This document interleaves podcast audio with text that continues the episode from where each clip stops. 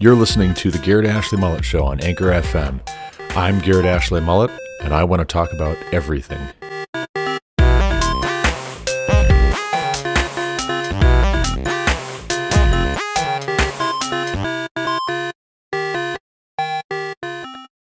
When Ishbosheth, Saul's son, heard that Abner had died at Hebron, his courage failed, and all Israel was dismayed. Now Saul's son had two men who were captains of raiding bands. The name of the one was Baana, and the name of the other Rechab, sons of Rimmon, a man of Benjamin from Beeroth. For Beeroth also is counted part of Benjamin. The Beerothites fled to Gittaim and have been sojourners there to this day. Jonathan, the son of Saul, had a son who was crippled in his feet. He was five years old when the news about Saul and Jonathan came from Jezreel, and his nurse took him up and fled.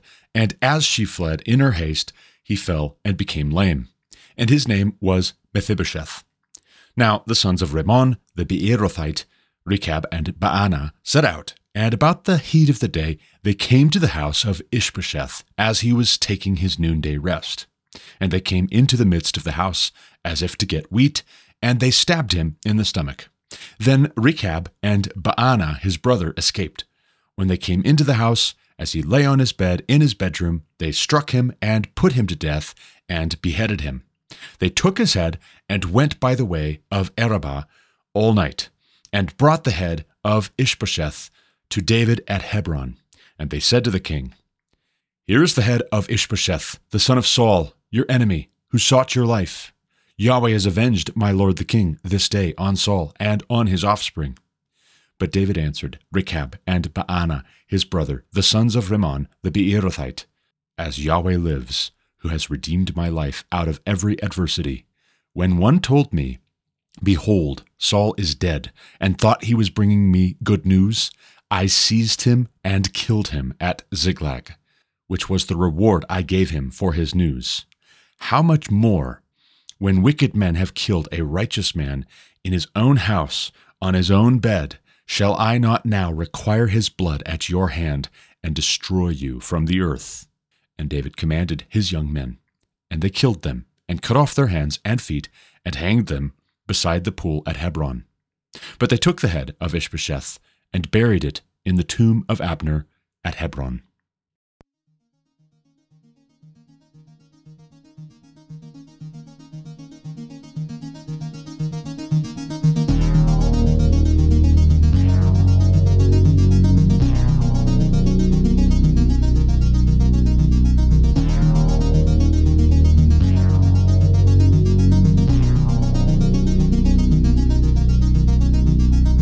Welcome back to the Garrett Ashley Mullet Show. I'm Garrett Ashley Mullet, and this is episode 754 of this podcast.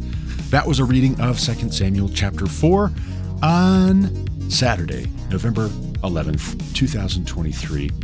And in this episode, we will be talking about why liberalism failed, the book I just finished by Patrick Deneen.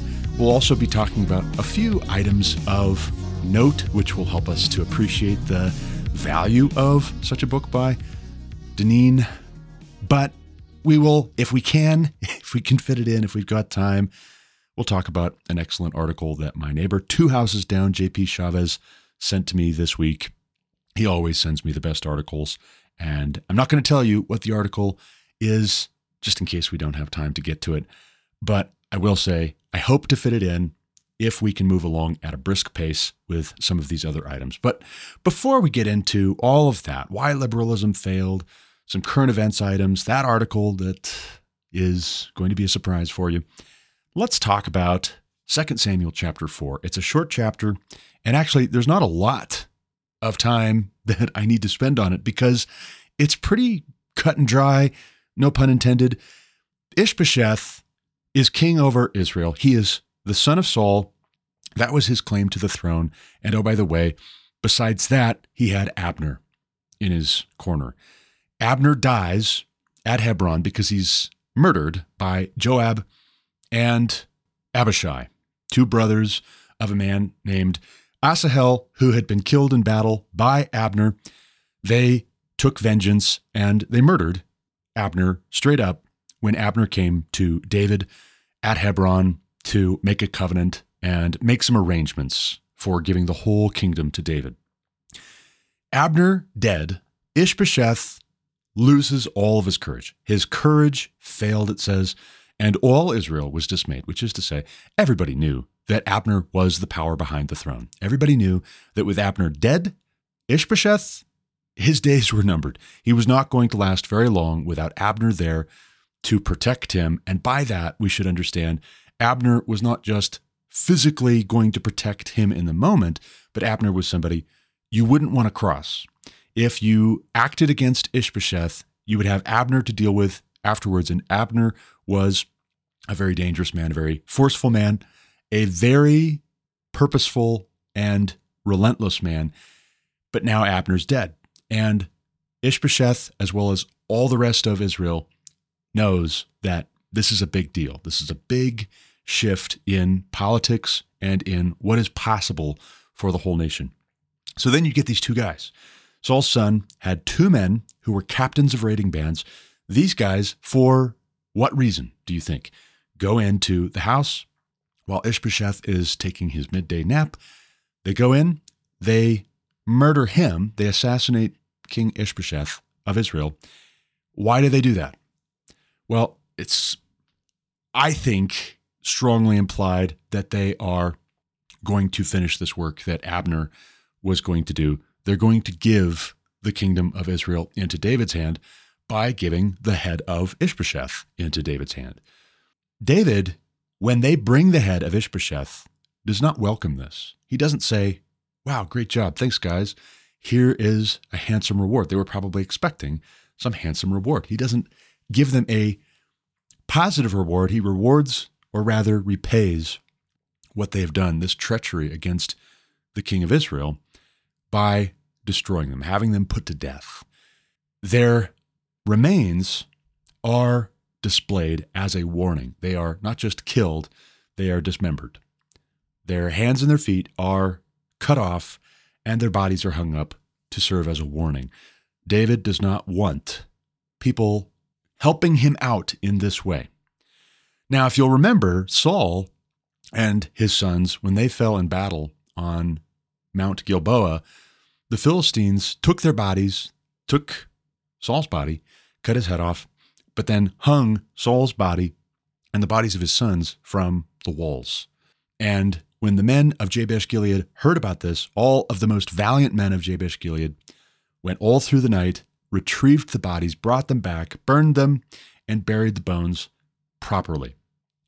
David commended those men for honoring the remains of Saul and his sons in that way, even though Saul had been an adversary and had sought David's life unjustly, unfairly. He was the Lord's anointed. Well, so also, for very similar reasons, because it's not all just about honoring human remains because they're human remains, for very similar reasons, the bodies of these two men, Rechab and Baana, are dismembered and displayed as a warning to everybody. So we understand that there's a distinction being drawn between Saul and his sons on the one hand, even if they have been acting as enemies, and the bodies of these two men in particular, even though they came presenting this head of Ishbosheth as if it was a present. David is putting everybody on notice, like with how he mourned and lamented the death of Abner. He does not have the blood of Saul's household on his hands. There cannot be even a little bit of doubt in anybody's mind as to David's innocence with regards to Saul and the house of Saul. Saul was acting as an adversary, and it didn't matter. He was the Lord's anointed. How was he the Lord's anointed? Not just because he was king, but because Samuel the prophet had anointed Saul as king over Israel. Because God said that Saul was to be king over Israel. Was Saul a good king? Was he a not so good king? Well, that was God's business to figure out as far as David was concerned. So also with Saul's sons. With the death of Ishbosheth here, David is not pleased. He's not happy about it. He's not welcoming this news. Oh man, yeah, that's just the break I was looking for. And he wants everybody to know that. He needs everybody to know that. And that's exemplary. That is honorable. However, you feel about the gruesomeness of a king being assassinated and beheaded like this, or the assassins themselves being put to death and then their bodies displayed, dismembered and then displayed. It is gruesome. Yes, I grant. But however you feel about it, the bottom line is that just because you get to a certain end, as in just because David might become king over all Israel in this set of circumstances, in this course of events, that doesn't mean that the ends justify the means. And that is terribly relevant to what we will be talking about at the end of this episode when we get into Patrick Deneen's book, Why Liberalism Failed. But that's enough for 2 Samuel chapter 4. There will be much more to unpack in chapter 5 in our next episode tomorrow. Or if you don't subscribe for 99 cents a month to this podcast, you can get it December 1st. You can check out this episode December 1st, and then you'll be going back if you didn't listen to episode 755, which I will hopefully, Lord willing, be recording tomorrow. But enough about that. For right now, let's move on into some current events items. As I said, we'll keep it short and sweet with regards to 2 Samuel 4. What is going on in the world today? For starters, consider a report at, Not the Bee, from Anthropos, not his real name. This is clearly a pseudonym. And the profile picture I trust is not actually Rainn Wilson from The Office, although it looks like it's Dwight Schrute. The character, Rainn Wilson, is the actor. Anthropos, November 9th, 2023, the day before yesterday. Liberal journos out here gaslighting, telling us that our bills aren't high because of inflation. It's all because of, drumroll, high prices. yes, yes. Well, what? Uh, uh, what causes the high prices, journalists? Anyway, as Anthropos writes, Vox senior correspondent Emily Stone just published an article cleverly titled The Problem Isn't Inflation, It's Prices. Stone delivers the article much like a sage, graciously dispensing wisdom from on high, illuminating the darkness of ignorant people still frustrated that groceries and other basic goods are so expensive. But all of us laymen feel the reality in our bones. Prices are high because of inflation. Prices across industries could not have risen to their bewildering new heights without the sustained spike in inflation rates. It doesn't take a degree in economics to put this together. I'm not sure what response Stone was hoping for with this article, but the distinction between inflation and prices really isn't that illuminating or alleviating. Whether the exorbitant prices are from yesterday's inflation or today's, I'm still paying $8.50 for a latte, and my dollar still doesn't go nearly as far as it did even just a year or two ago. Inflation might be starting to slow, but are businesses going to start dropping their prices? Not a chance. That's not how it works. It doesn't take an economics degree to realize that once businesses raise the general cost of admission, it will never come back down. Although I'll dispute that. Actually, it would come back down. Okay? It would come back down. It would have to come back down if you had more competition in the market. That's how that works. If you have more entrants into the marketplace from various alternative sources for either a good or a service, if there is a fairly flat level of demand for those goods and services, you will see the competitors for your dollar, for your purchase power, lowering their prices, offering deals to try and get market share. That's how that works. That is actually how you will see prices come down. If the costs for the people who are selling you the products and services, if their costs come down, then so also they will try to outbid one another for your market share, your business. Unless, of course, you can't get new entrants into the marketplace, unless you have anti competitive dynamics and forces in your market, say, for instance, because of regulation or because the barrier to entry requires permitting or a lot of capital, and capital is scarce. Those kinds of things will keep new players from joining the game of competing for your business or competing for your dollar. But then that's why it is not just a matter of spend less money, stop putting new dollars into circulation. It's also a factor of lower the permitting requirements for things, stop requiring permits for everything, stop requiring licenses for everything, Re- reduce taxes, reduce regulation. You will see more available capital going into people starting new businesses, expanding their businesses into new markets, competing with one another. But nevertheless, back to Anthropos over at Not the Bee. I love the name, by the way. Great. Very good. Man. Anthropos. Reading this article felt like going to the doctor and being told my suffering isn't actually from a peanut allergy like I suspected, but from a shellfish allergy, and then the doctor hoping I feel relieved about my breakout of full body hives. Very helpful. Yes, according to The Economist, Stone cites in her article people who are still frustrated with inflation and high prices are trapped in a pre 2019 reality. In so many words, Stone's and her economist friend's solution is to get used to the new normal. So not only do I have hives from shellfish, not peanuts, thank you, God, but the hives aren't going anywhere and there's no cure. So, about this, half the reason I bring this to you is because I'm angry about inflation and how much more expensive everything is. I've got a big family. We just welcomed the birth of our eighth son, our ninth child last week, and it's expensive. It is expensive to buy the groceries and to keep the lights on and to keep everybody clothed and active, you know, doing the things that they need to do.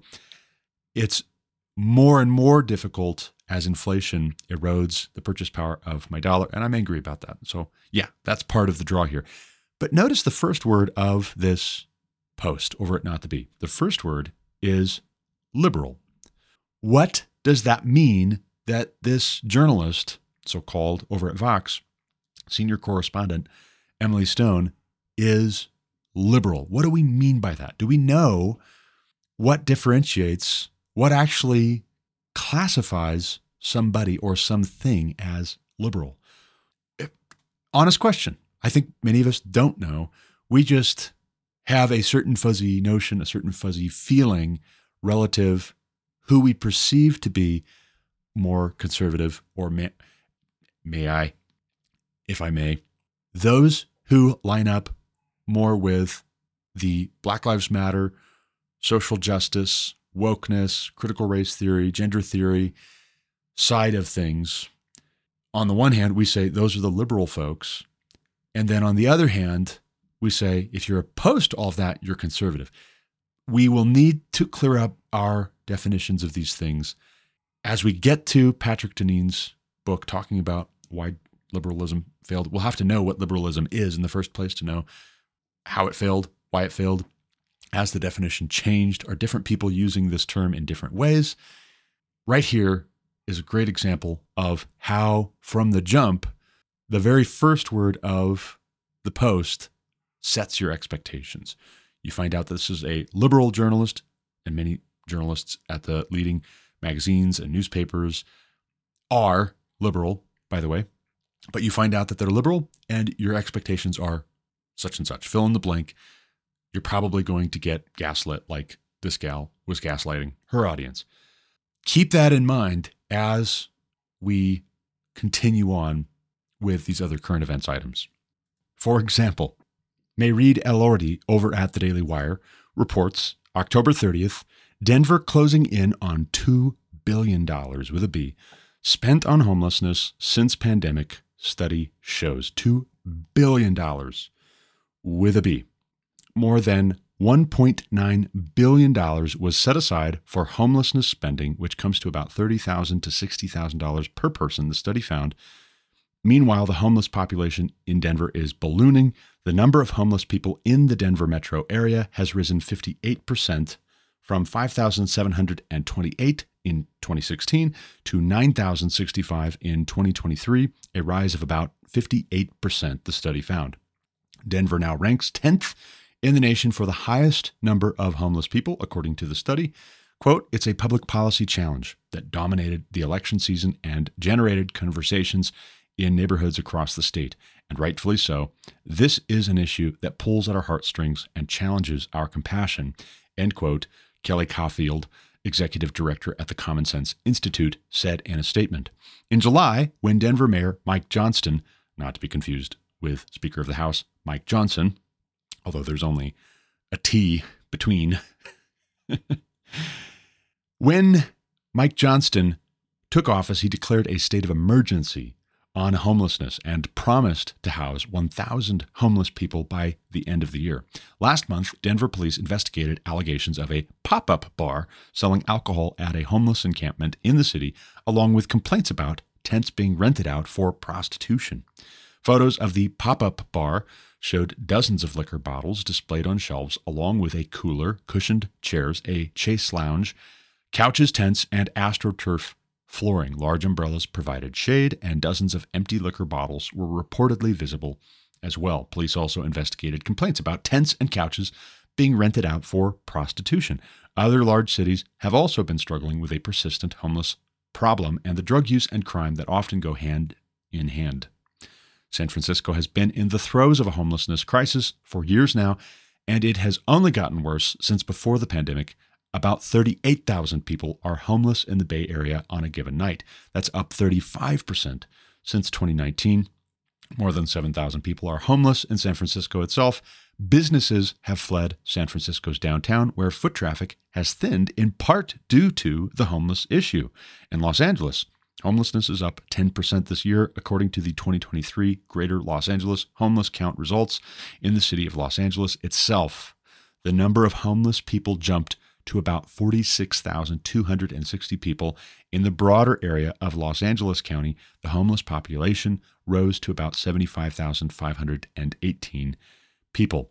Now, about this, if you were to guess, just using common usage, common meaning of our terms conservative and liberal, if you were to guess whether these kinds of problems more typically correspond to or disproportionately correspond to cities that are conservative or cities that are liberal, what would you say? Of course, you would say this is more of a problem for liberal cities. Is it a cause or is it an effect? We would say, as conservatives, I'm a conservative, I'm an independent, but I'm a conservative.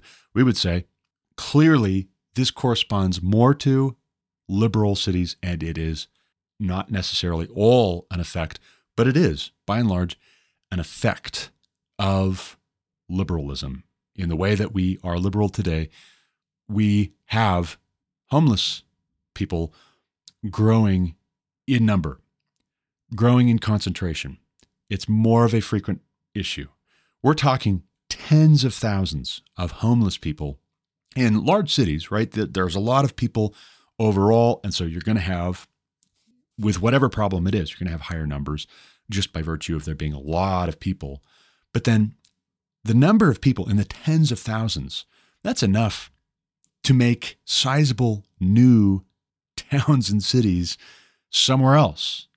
If there's not enough housing, if there's not enough in the way of services or economic opportunity in these cities, why are tens of thousands of homeless people still there? Is there not somewhere else for them to go? It would seem to me as though this goes hand in hand with decreasing economic opportunity across the country, more so in certain states, in certain regions, but definitely across the country, across the US, decreasing economic opportunity that corresponds to fewer jobs, or the jobs don't pay as well, or the minimum requirements to get and hold those jobs has increased but also, more importantly, the incentives in place for not working. You don't have to work in order to get fed or even to be sheltered when the weather gets really, really bad. You don't have to get after it. You don't have to roll up your sleeves and go get to work. You can live off of public assistance in where? More liberal places. And so there's a there's an incentive, right? There's an incentive that has been set up by many liberals for continuing to be uh, worthless. I'm sorry, but that's what homelessness is. You're not going to find very many, if any, homeless people who have a high net worth and they just choose to not have a residence. They just choose to live on the streets. These are worthless people.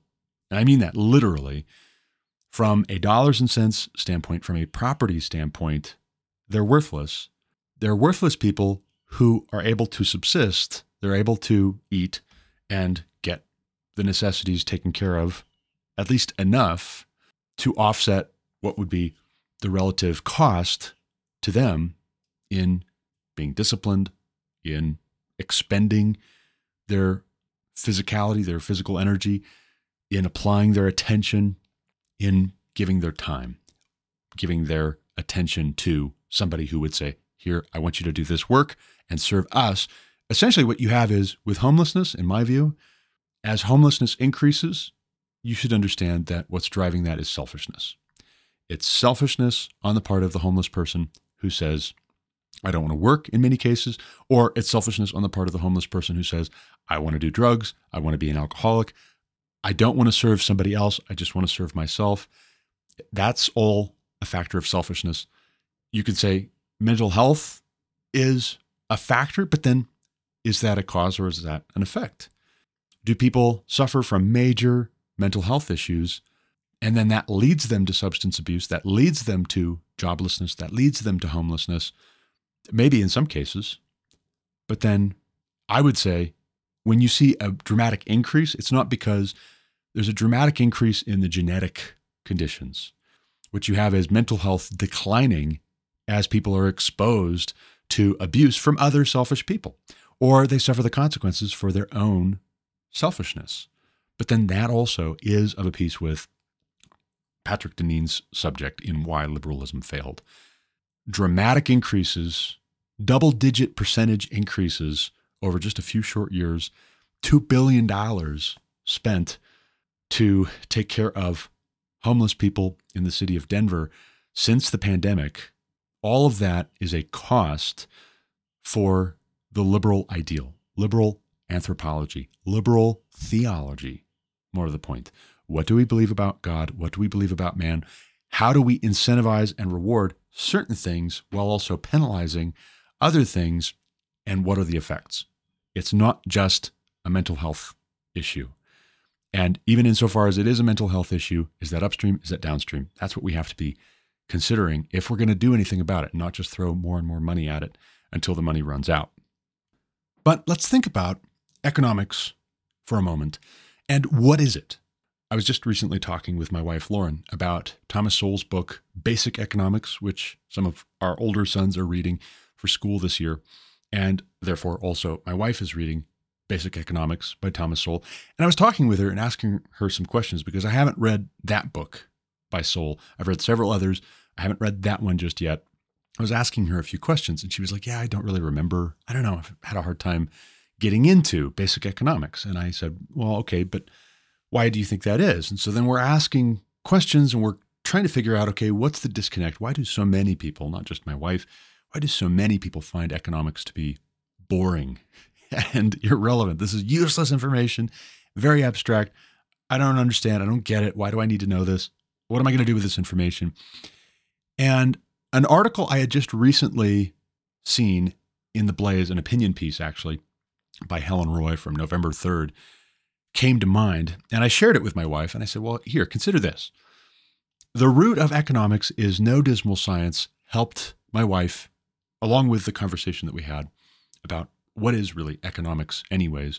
What's the root? What's the basis of it? This helped my wife to appreciate basic economics by Thomas Sowell. Here's the subtitle Economics once meant household management, and don't forget, home is the first place where we learn to be human. As Helen Roy begins her article, and I'll just read this for you. It's not a long one, but it's worth your time. One of my favorite rhetorical techniques is when speakers get to the bottom of an idea through etymology, she writes. At a wedding I attended over the weekend, the priest explained the meaning of sincerity. During the Renaissance, Spanish sculptors who made mistakes while carving expensive marble often patched their flaws with cera, wax. A statue that had no flaws and required no patching was hailed as a sculpture sine cera, a sculpture without wax. The phrase eventually came to mean anything honest or true. Sine cera, sincerity. The other morning, I was reading the transcript of Erika Bachiochi's incisive remarks for the Intercollegiate Studies Institute's American Economic Forum when it struck me that economics, a field that historically has dealt heavily in abstraction, could use this kind of clarity. The word economy is derived from the ancient Greek word oikonomos, oiko, house, and nomos, rule or law. In short, the word once meant household management.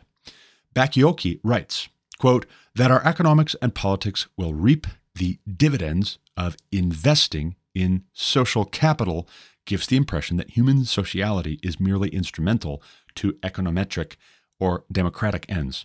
But that framing doesn't get human nature quite right, it seems to me. And the question of nature is an essential starting place for conservatives.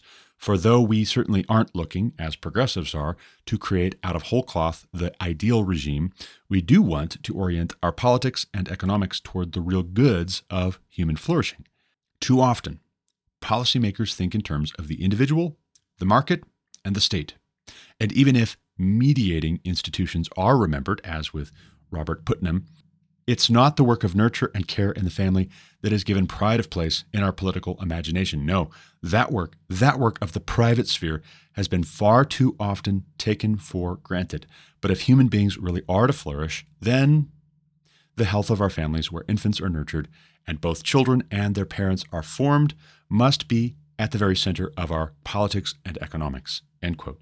Now I'll just pause right there and before moving on, before continuing on, I want you to just picture. Picture if you have seen her or if you haven't, you can go on over to Instagram if you have an Instagram, or you could just do a search for this wife and mother who recently won a beauty pageant. Her name is Hannah, and you can find her on Instagram at Ballerina Farm. My wife and I both follow her because she's got these great little videos where it's just her and her kids and her husband living on this farm and doing farm things. And as I was just casually scrolling Instagram just a little bit this morning, I came across a video where she was making some kind of bread. Some kind of bread from scratch, mixing up the ingredients, making butter from scratch, forming the butter into what looks like not just a more typical bar, but then it has, you know, little flourishes on the top. So it looks nice. It's not just a crude bar of butter that's homemade butter, it's also pretty, right? And she's a beautiful woman. That's why she won Mrs. American 23. They've got seven little kids. They have a hog farm, it looks like. But think about the economics, the home management on display here. It's not just that she's a pretty face. She does have a pretty face. It's not just that she's a beautiful woman. She is a beautiful woman, but she's a beautiful woman in a context, and that is very unusual for our day. This will help you to understand what it is that Bachiochi is writing, what it is that Helen Roy over at The Blaze is talking about. Home management is, as much as anything, what's on display with this Instagram account, Ballerina Farm. She's showing how she manages the home. How is she making bread and butter from scratch with her kids in the mix, helping her here and there, with in the background her husband working on the farm or them working together on the farm, both the work part of it, taking care of these animals, and also the resting and relaxing and making food part of it. All of it is home management. All of that is oiko nomos. That is home management. That is economics. But we don't think of economics in those terms. And that's actually what came up in my conversation with my wife, who went to public school from kindergarten all the way through her senior year. That's part of the reason why when we got married, she was like, Yeah, we should homeschool. I always wanted to be homeschooled. We should homeschool our kids because she had been in public schools from kindergarten on up. She's like, you know, I, I'm reading this article, and I sent it to her, Helen Roy's article at the Blaze. She says, I'm reading this article, and I am feeling my public education because this is not the way that it's presented. This is not the way that economics is presented to you in a public school environment. Economics is dry, boring. That's the domain of academics and experts and intellectuals and people who either are in political office, as in they have governmental roles, they have a title, they work in government, they were elected perhaps, or they're the advisors to those people, or they're the folks who are on staff for those people. It's not for people like me. And when the subject is presented to us that way and it's talked about that way, and then talking about the effect on home management, the strain placed on home management by policies that pull money out of the uh, general economy, the macro economy, the nation's economy, or your state's economy, or the economy of your county, when you talk about how that impacts home management, it's apparent that a lot of the people who do the commentary and they make the decisions, they debate back and forth what would be a good tax rate and why, what would be good policy, what regulations do we need to add to what is already there or repeal from what is already there. You know everything you need to know about the competing visions of how society should be oriented or how we should be making decisions together, which decisions we should be making together and which we should be really making on our own and then enjoying the benefits or suffering the consequences for. You know everything you need to know about it when it comes to how confused the Democratic spokespeople and politicians are by lower and lower and lower approval ratings for Joe Biden. As the general economy is doing worse, you have individuals looking at their own balances, looking at their own families' savings, looking at their own retirement funds, looking at their own grocery bills, their own utilities bills, and saying, my ability to manage my own finances, my best efforts at managing my own home financially is it, it's much harder. It's a much more difficult thing now than it was before Biden took office. And if you have a long enough memory and if you've been managing your own household for this long, it's much, much harder than it was before Barack Obama was elected, before he became president. It's gotten progressive, yes, progressively more difficult to manage my own affairs because more and more money is pulled out of the economy, more and more dollars are put into circulation that had not been in circulation before to fund the government having a solution for everything. The government regulating everything and then needing to pay the salaries of the people who make sure that the regulations are being abided by or who oversee the permitting process to see whether permits should be approved or rejected, whether we should send people back to the drawing board to make sure that, ah, you were permitted this. Is that what you did? Hmm? Did you? Did you not? On the one hand, you have folks who say, I want to, I need to, it's my responsibility, it's my duty to, not just my freedom to, it's my responsibility before God to manage my own home and to do it well. And I'm trying.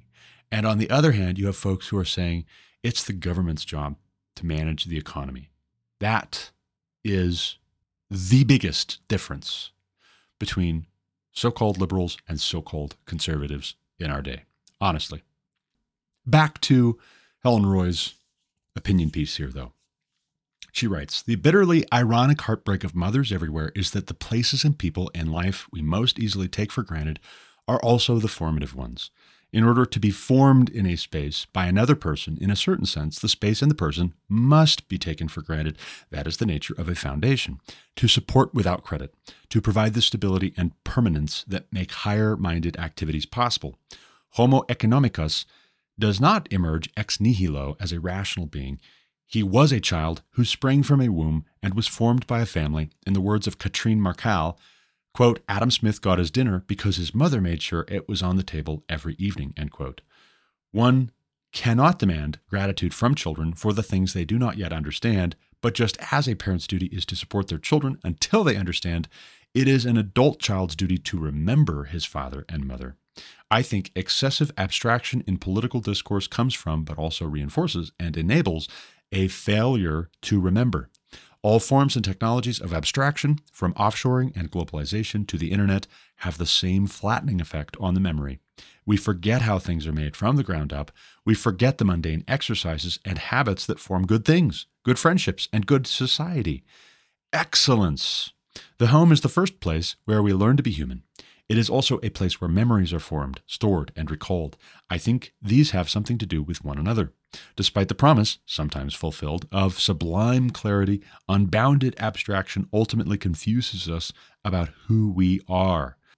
Bachiochi implores conservatives to remember the mothers a la Abigail Adams. If conservatives cannot be motivated by what may resonate as a feminist position, maybe they can remember that patriotism itself springs from the same piety that impels adherence to the fifth commandment. And that is, of course, honor thy father and thy mother, that thy days may be long upon the land which the Lord thy God giveth thee. And of course, she's right. Of course, Helen Roy is right. Of course, Bachiochi is right here. More of us need to understand that if we would truly be free. The promise of freedom versus the reality of being less and less free we have to square that. And that too is helpful for us to appreciate why liberalism has failed. For our next story, though, speaking of housewives and speaking of home management, consider ABC's The View. Virginia Kruta reports for the Daily Wire, November 8th Hitler was duly elected. Hillary Clinton frets. The end is near if Trump wins again.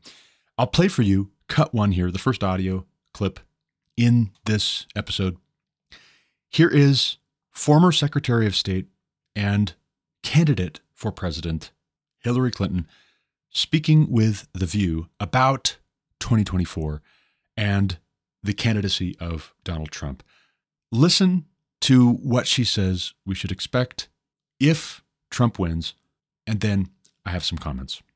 What, in your view, would happen if he were to be reelected? Oh, I can't even I can't even think that because I think it would be the end of our country as we know it. And I don't say that lightly. You know, I hated losing, and I especially hated losing to him because I had seen so many warning signals during yes. the campaign. But I immediately said, look, we have to give him a chance. We've got to support you know, the president we have. And I meant it. And I tried really hard. And then, literally, from his inauguration on, it was nothing but, you know, accusing people of things, making up facts, de- denying the size of the crowd at his own inauguration. And uh, everything that I worried about, I saw unfolding. And so I, I think that he'd be even worse now yeah. because he was somewhat restrained believe it or not, wow. in, in the first term by people who he hired mm-hmm. because he thought they would go along with him and they stood up to him. Mm-hmm. And so now he is going to, if he were ever near the Oval Office again, find people who have no principles, no conscience, who are totally tied, mm. you know, to his fortunes, literally, mm-hmm. and therefore would do whatever he said. And so the, the wreckage is almost unimaginable. You know, when I was Secretary of State, I used to talk about one and done. And what I meant by that is that people would get legitimately elected. Mm-hmm. And then they would try to do away with elections and do away with opposition and do away with a free press. And you could see it in countries where, well, Hitler was duly elected. That's right. Right? And so all of a sudden, somebody with those tendencies, those dictatorial, authoritarian tendencies, would be like, oh, okay, we're going to shut this down. We're going to throw these people in jail. And, and they didn't usually telegraph that. Trump is telling us yes. what he yes. intends to right. do. We need to listen to Take that. him at his word. Yes. The man means to throw people in jail who disagree with him, yeah. shut down legitimate press right. outlets, do what he can to literally undermine the rule of law and our country's values. He will use the military to stop protesters. Okay, now let's just take a moment to unpack what we just heard.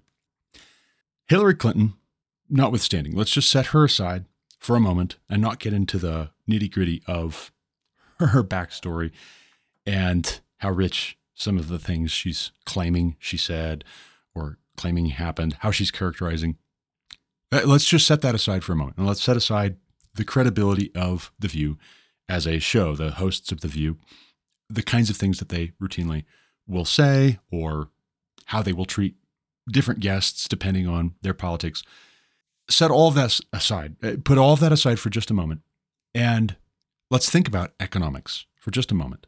And let's consider this two minutes, 15 seconds I played for you in light of what we were just reading from Helen Roy at the Blaze, or what we were talking about before that with Denver spending $2 billion since the pandemic, since 2020, on the problem of homelessness in the Denver metro area. The economic reality is that the home is not thought of chiefly by these women as where the economy is built. They don't believe that.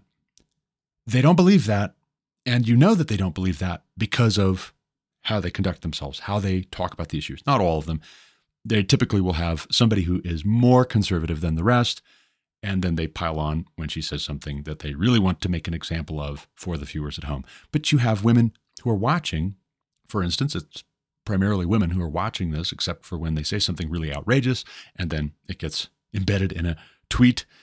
And we start talking about it on my podcast, for instance. Otherwise, we don't really watch this as men. This is not a show that men watch. This is primarily a show for women who are at home. But they have this show on, and these women are talking about the economy, but they're talking about the economy as something that is figured out and sorted out by policies and tax rates and government programs. And that really is why we have the homelessness problem that we do. That's why liberalism has failed as well. That the homelessness issue is because there aren't, one, enough homes. And I don't just mean that for the adults who are on the streets. Now that there aren't enough homes for them to move into, a lot of those homeless folks maybe would be not keeping a home. If they were all of a sudden given a home and put in it, they wouldn't necessarily want to stay in that home or they wouldn't be able to maintain it or they wouldn't keep it up because, you know, if they're not willing to work, they can't continue to keep the lights on or they can't repair the home or they can't whatever. But I'm talking about the people who are homeless now having grown up without somebody managing the home. And, and what I mean by that is a lot of those homeless folks, I think if you went back and you looked at their story, look at their family of origin. Look at was there somebody in their home growing up managing the home holistically and not just talking you know, dollars and cents, but like the Adam Smith reference in Helen Roy's piece at the Blaze. Adam Smith, when he was a child, had something to eat because his mom made sure that there was dinner on the table. For instance, for example, was somebody managing the homes for these homeless people in such a way that they would want to be in a home. They know what a home is, and it's an attractive thing. It's a self evident good in life to have a home. A lot of these homeless folks, I would say most of these homeless folks, if not all of these homeless folks, grew up homeless, even if they were housed.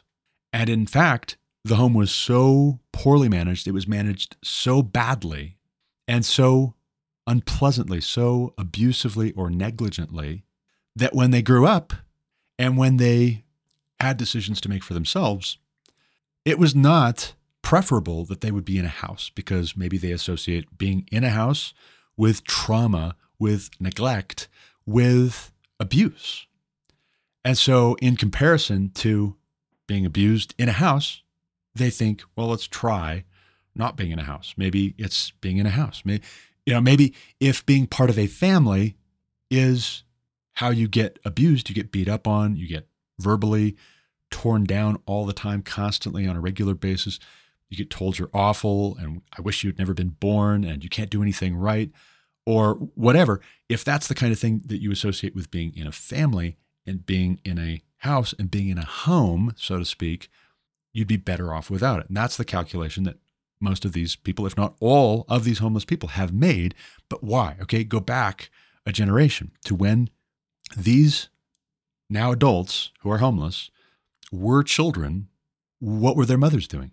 Might I just propose to you that liberalism convinced several generations of women in America, successive generations of women in America, that it was a waste of their potential. If they were in the house presiding over children, they were bitter about it. They were bitter, like Hillary Clinton is bitter about not having become president of the United States in 2016.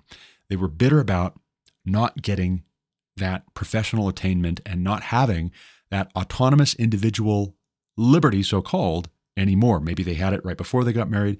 And that's part of the reason why they were upset at being a mother now.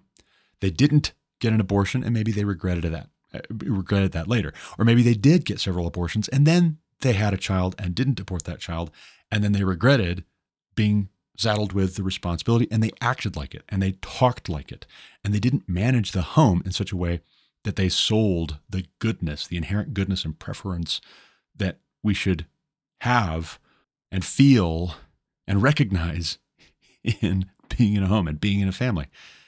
What Hillary Clinton is talking about with regards to Trump is rich. And again, I'm not going to waste time working through all of the very dishonest things that she just said. I'm, I'm just not. It would be a waste of breath. It would be very frustrating. And for what, right? If you know, you know. And if you don't, then you're, you're probably just going to be angry with me about the particulars. So just take a step back from talking about Hillary Clinton and The View, please. When we're thinking in a big, scaled up philosophical way about competing views of man, competing views of God, yes, but competing views of man that stem from alternative orientations towards our Creator, especially, specifically, the God of Christianity, the God of Abraham, Isaac, and Jacob, the Christ of the Gospels in our New Testament. When you have competing views of God, theology, and you have competing views of man, anthropology, you will also have competing views of woman and a woman's place, or the role of the home or the importance of home management.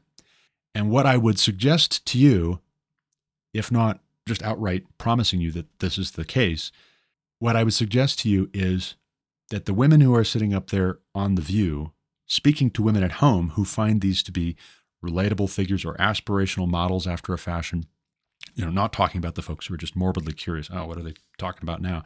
What are they going to say next? You know, it's like watching a horror movie. Those people, notwithstanding, the folks who see the ladies on The View as credible sources of information and commentary, they have a competing view to what the Bible presents as to the importance and the value of home management. As in, they see it as more glorious, more impactful, more meaningful, more significant, more effective, more glorious that a woman would manage the economy, so to speak, from the White House or comment on the economy on The View versus a woman managing the economy from her home in relation to her husband and her children. That is all the difference in the world as to what kind of people will make the decision do I work? Do I go out and get a job and have an employer who's potentially going to treat me in ways that are reminiscent of the way my mother treated me or the way my father treated me? Am I going to go through that again now that I'm traumatized? When my employer talks to me that way or tells me to do this or treats me this way, it reminds me of my mother. It reminds me of my father.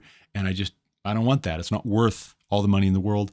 And then what, right? I get a family and I have no idea how a family is supposed to be healthy. So I self medicate. I take drugs. I drink. I use one of these pop up bars or, you know, prostitution tents in Denver.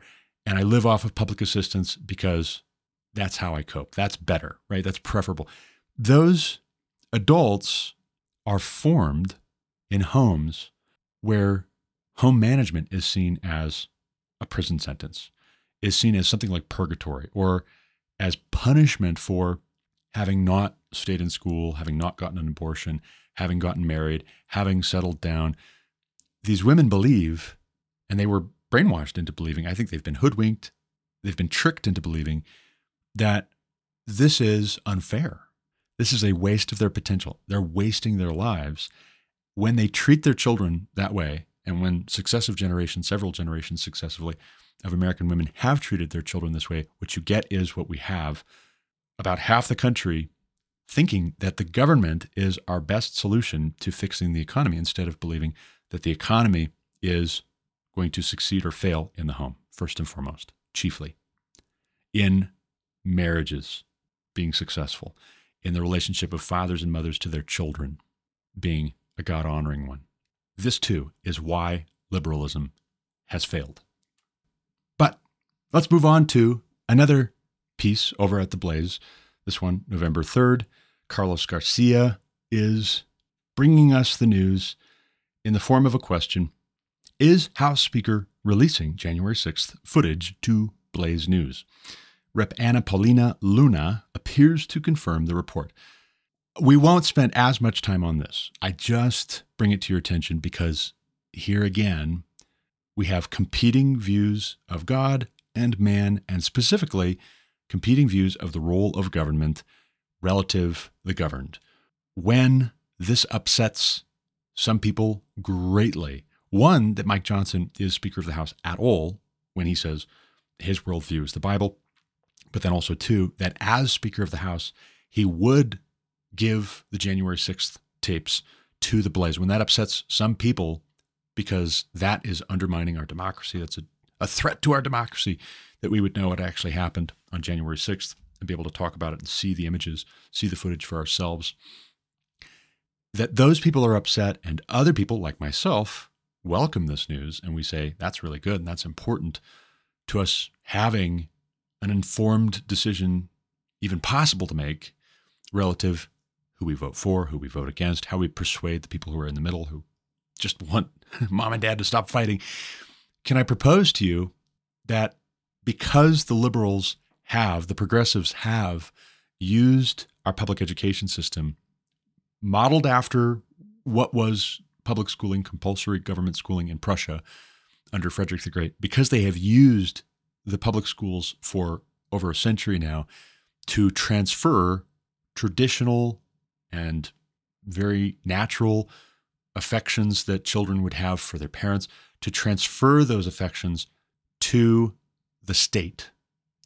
When you get somebody like Mike Johnson, Speaker of the House, not Mike Johnston, Denver mayor, but Mike Johnson, Speaker of the House, saying that his worldview is basically the Bible, for a lot of these folks, what it has been turned into, what it's been spun like, what they hear is that here is uh, another boyfriend, uh, you know, another guy that dad is being replaced by.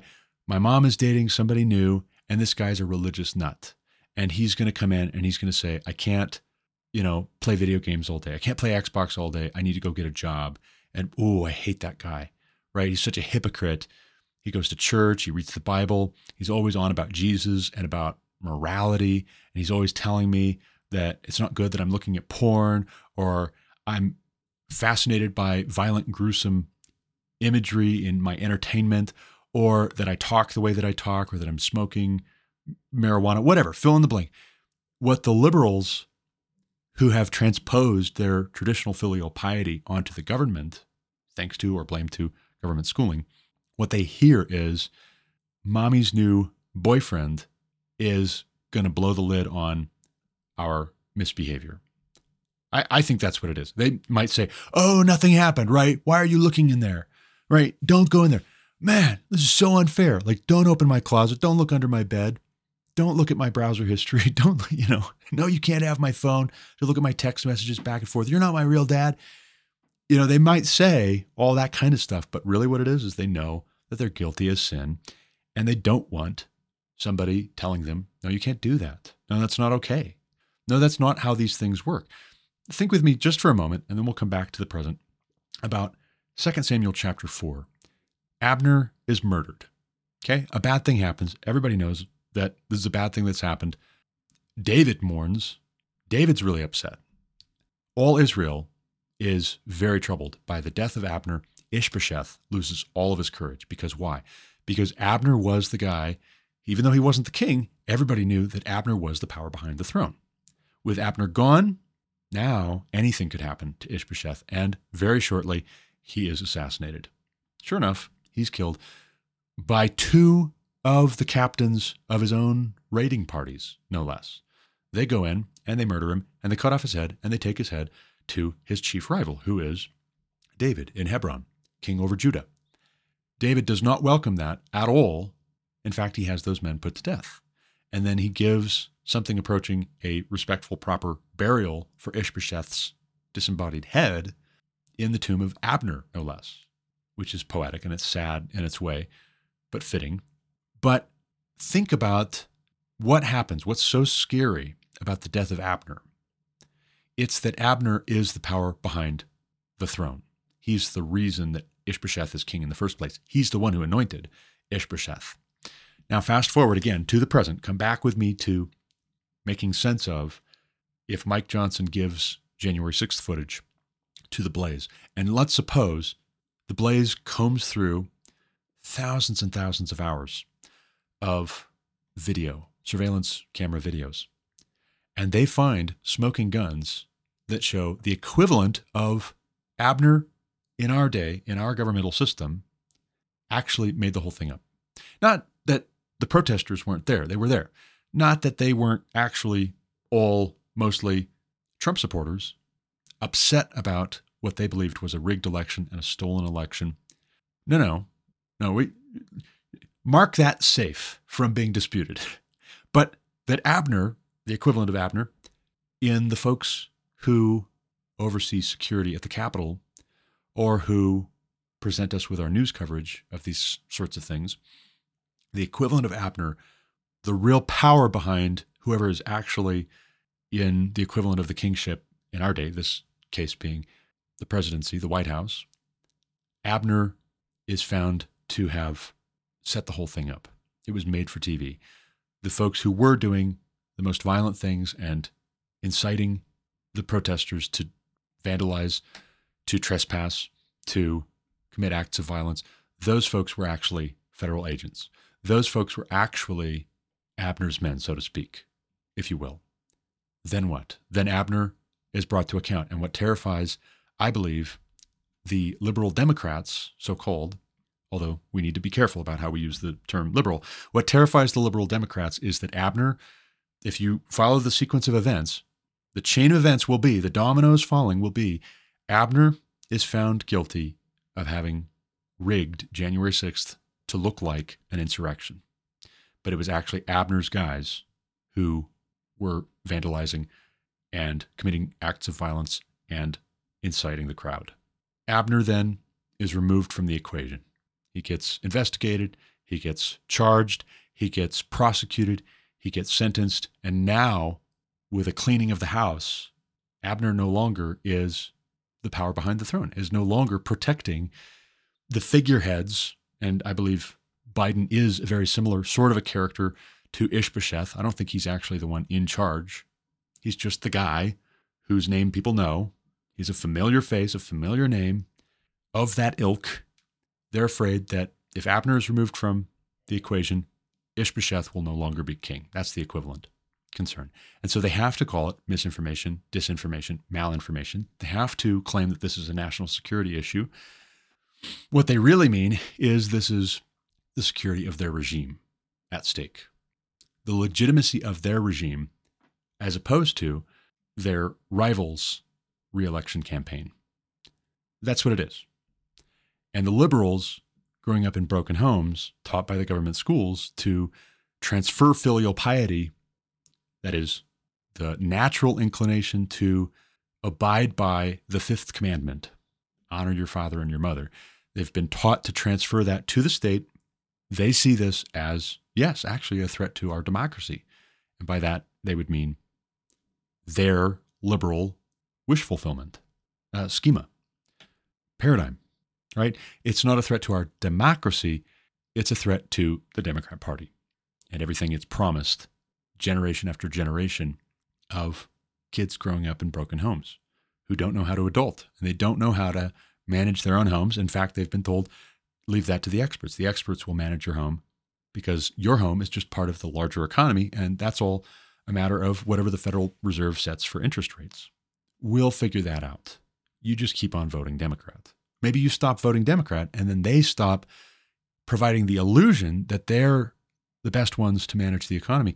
And then maybe, just maybe, the terrifying thing is y'all have been wrong all along that that's how the economy functions. And actually, actually, it turns out the economy is built in homes all over this country by moms who make sure that there's dinner on the table for the kids and who kiss scraped elbows and put band aids on skinned knees.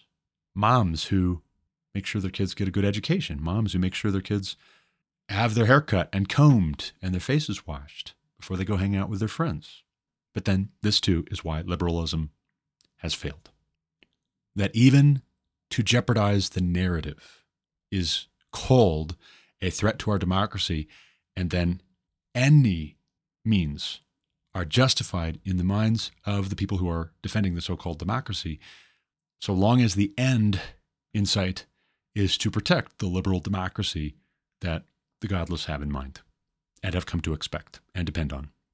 But then that brings us to this article I said I was going to talk with you about that my neighbor two houses down, JP Chavez, I'm also his neighbor, two houses down, by the way. That's how it works. It's a two way street, not a one way street, and no dead ends, which is nice.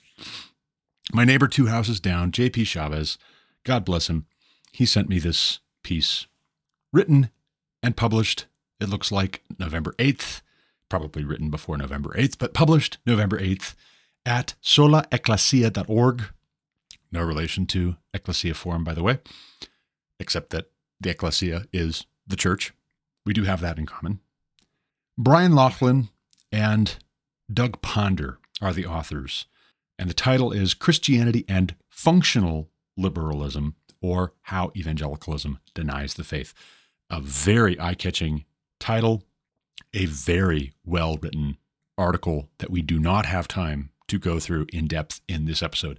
Maybe I'll come back to it. I'd like to come back to it and give it a fuller treatment soon. For the sake of time, in this episode, I'll just put the link in the description for this podcast episode.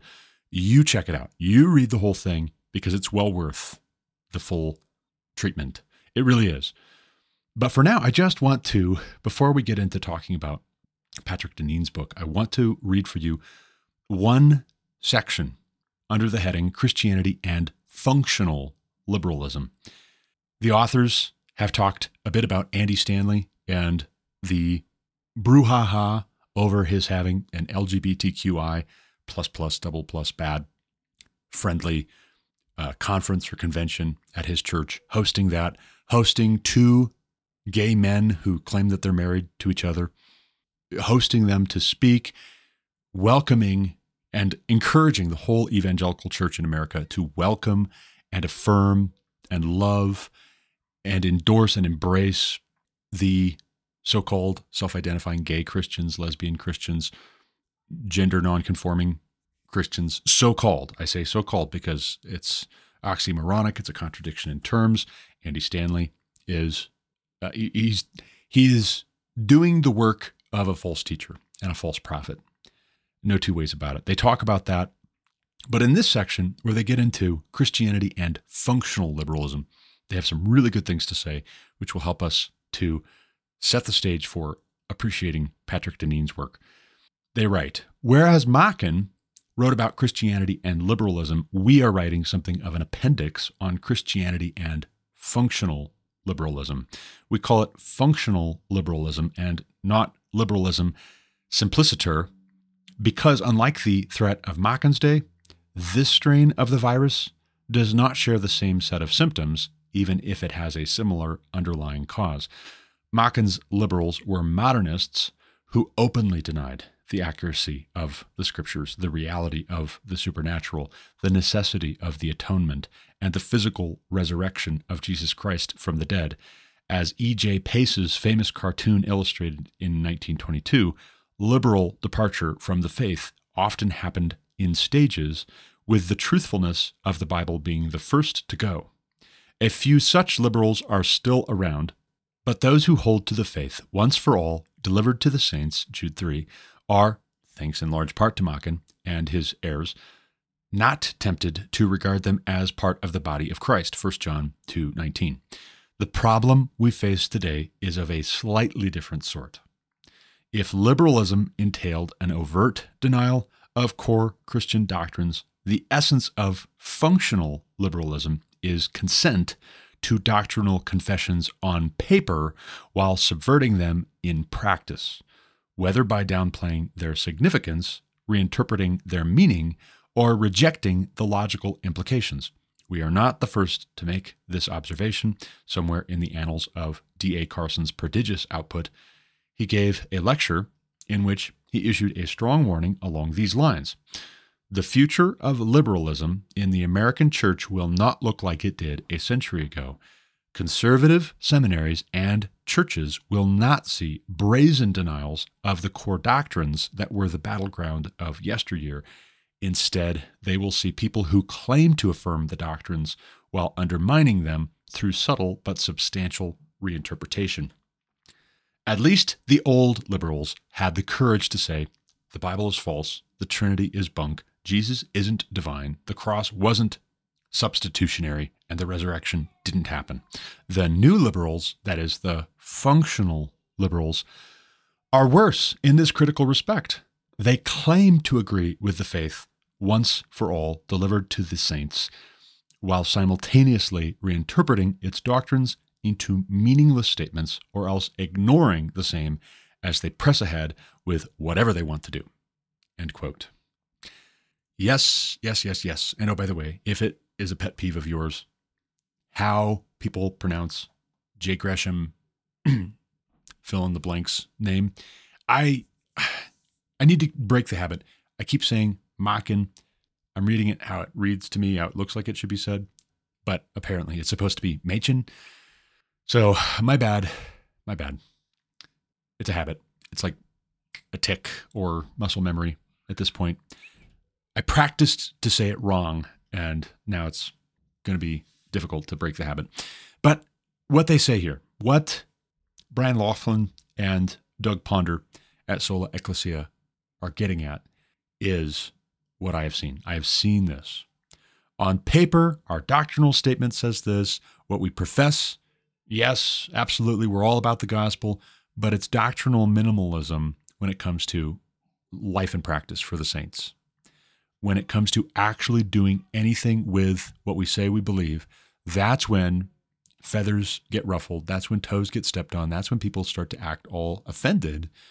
And that's when they backpedal really hard and really fast. In my experience, you start talking about the practical implications of here's what the scriptures say. You say that you believe the scriptures are God's revealed word.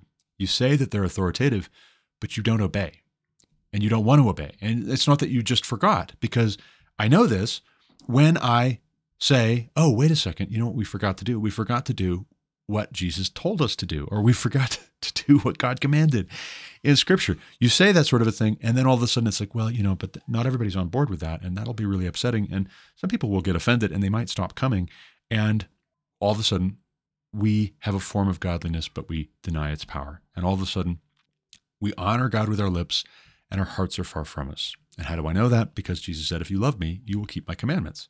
You say that you believe in God. There is one God. You do well. Even the demons believe and shudder. And are you the wise man who builds his house on the rock? That is the question at the root of functional liberalism. Functional liberalism is real. this is real. What they are talking about here at Sola Ecclesia this is so important that we know you can't just look at the doctrinal statement and you can't just look at, okay, what do they claim to believe? Look at what they do. Jesus says a very similar thing, by the way, with regards to the Pharisees and the scribes and the Sadducees. He says that you should listen to what they say, but don't do as they do because they don't do what they say. They don't practice what they preach. They're hypocrites. That is to say, functional liberalism is a new variant on hypocrisy, on the hypocrisy of the religious establishment in Jesus' day. It's no temptation that has seized us, but that which is common to man. But God is faithful. And even there, where I say, here is how Jesus responded to those people, here's how he related to them, here's how he talked to them and about them, even publicly. And if he had had a podcast, I think he would have said very similar things to what I say. That's why that's why I say these sorts of things. How he related to them, as soon as you start to go there, the same functional liberalism will get you the kinds of responses like, well, you're not Jesus, though. Right? So we believe that's good that Jesus did it, but we don't believe it would be good if you did it. But why? Right? But why, though? Because you are functional liberals. That's why. You say you believe these things, you say these things are true, but you don't live like it. You don't act like it. And you object when other people live and act like it. You find that threatening. You find that offensive. You find that to be a threat to the equivalent of our democracy in the evangelical church, which is unity very often. Unity, unity, when there is no unity, just like the prophets and the priests of old would say peace, peace, when there was no peace. Unity, unity, when there, there's no unity. If everybody's just doing whatever they want and then you pour grace on it, that's not unity. Unity has to do, in a biblical sense, with unity of purpose as we together are living out the implications of this gospel that was delivered once for all for the saints to believe. That's true unity. It's a false unity, it's a false piety. When we say we believe this and we claim to be so concerned about unity, but then you can't actually get down to brass tacks and the rubber meets the road talking about the practical application of these things without charges of legalism, which is to say, as soon as it gets to the practicum, people say, that's just legalism. That's harsh. But then that just proves that they didn't understand it from the jump. They didn't get it from the very beginning. And they were only reading selectively those parts that gave them comfort, that gave them the emotional feeling of closeness to God, the feeling of holiness, the feeling of I'm right with God a sense of purpose and belonging actually, really, is what's at stake. That's what they feel is threatened. Whether we're talking about the secular liberals who are voting Democrat and they claim this or that other thing as a threat to our democracy, or we're talking about American evangelicals who are functional liberals claiming that this or that question or point or assertion is a threat to our unity, what it really boils down to is the basis for their purpose and belonging is liberalism. Even before we're all Americans here, or even before, we're all Christians here. And how do you know, right? The unity finds a hard stop if you say, hey, we should unify on doing what Jesus said on the practice part. Why, you know, okay, great. Unity's great. How about we all unify on faithfulness and calling people to faithfulness? Ooh, that thought had not occurred to them. Why? Because they know, even if they don't have the words for it, even if they would be afraid to admit it, they know that the people who actually control the institutional cohesion, who set the agenda, who write the bylaws and the doctrinal statements and build the websites and oversee the distribution of funds and the teaching schedule and where we're going to have this or that conference, those people are functional liberals. Those people will not get on board with this. So they know before you go down that road, just know this is not going to go to a good place. These people are not going to be responsive. But then that is to say that it's a vote of no confidence that due process is still with us. Due process might result in some convictions for people who pretend at virtue, pretend at faithfulness, and it's hypocrisy and it's false virtue. And oh, by the way, this explains exactly why even a lot of so called supposed conservative Christians are just as anxious about House Speaker Mike Johnson saying that his worldview is the Bible. They're just as anxious about that and uncomfortable with that as the honest liberals are, the honest secular liberals are. They're just as uncomfortable with that. Ooh, is that appropriate? I don't know. I, ooh, there's just something about that I don't like. They're just as uncomfortable because they are functional liberals. And while they might say, yes, I like that, his worldview is the Bible, so is mine, they'll then redefine all the terms and they'll say, yeah, but his worldview really can't be the Bible if he is legislating morality, if he's telling people what is good and what's not good, or if he is acting like what the Bible says is true and good should have a practical necessity effect on what he actually does. What is threatening about that is that he would actually put these things into practice. That's the scary thing. It's not at all threatening if you say you believe these things and you never do anything with it. Well, then people just laugh and they joke and they write you off and they say, ah, this joker, right? What a loser. What a waste of time that is. People don't feel threatened if you say you believe these things, but you never actually do anything with the beliefs. What scares people is when they actually think you mean it. When you say you believe these things and they actually expect you to do something with those beliefs. But let's skip forward. Let's skip to the very end, actually, of this piece, because, like I said, I can't go through the entire article in the time that I have in this episode.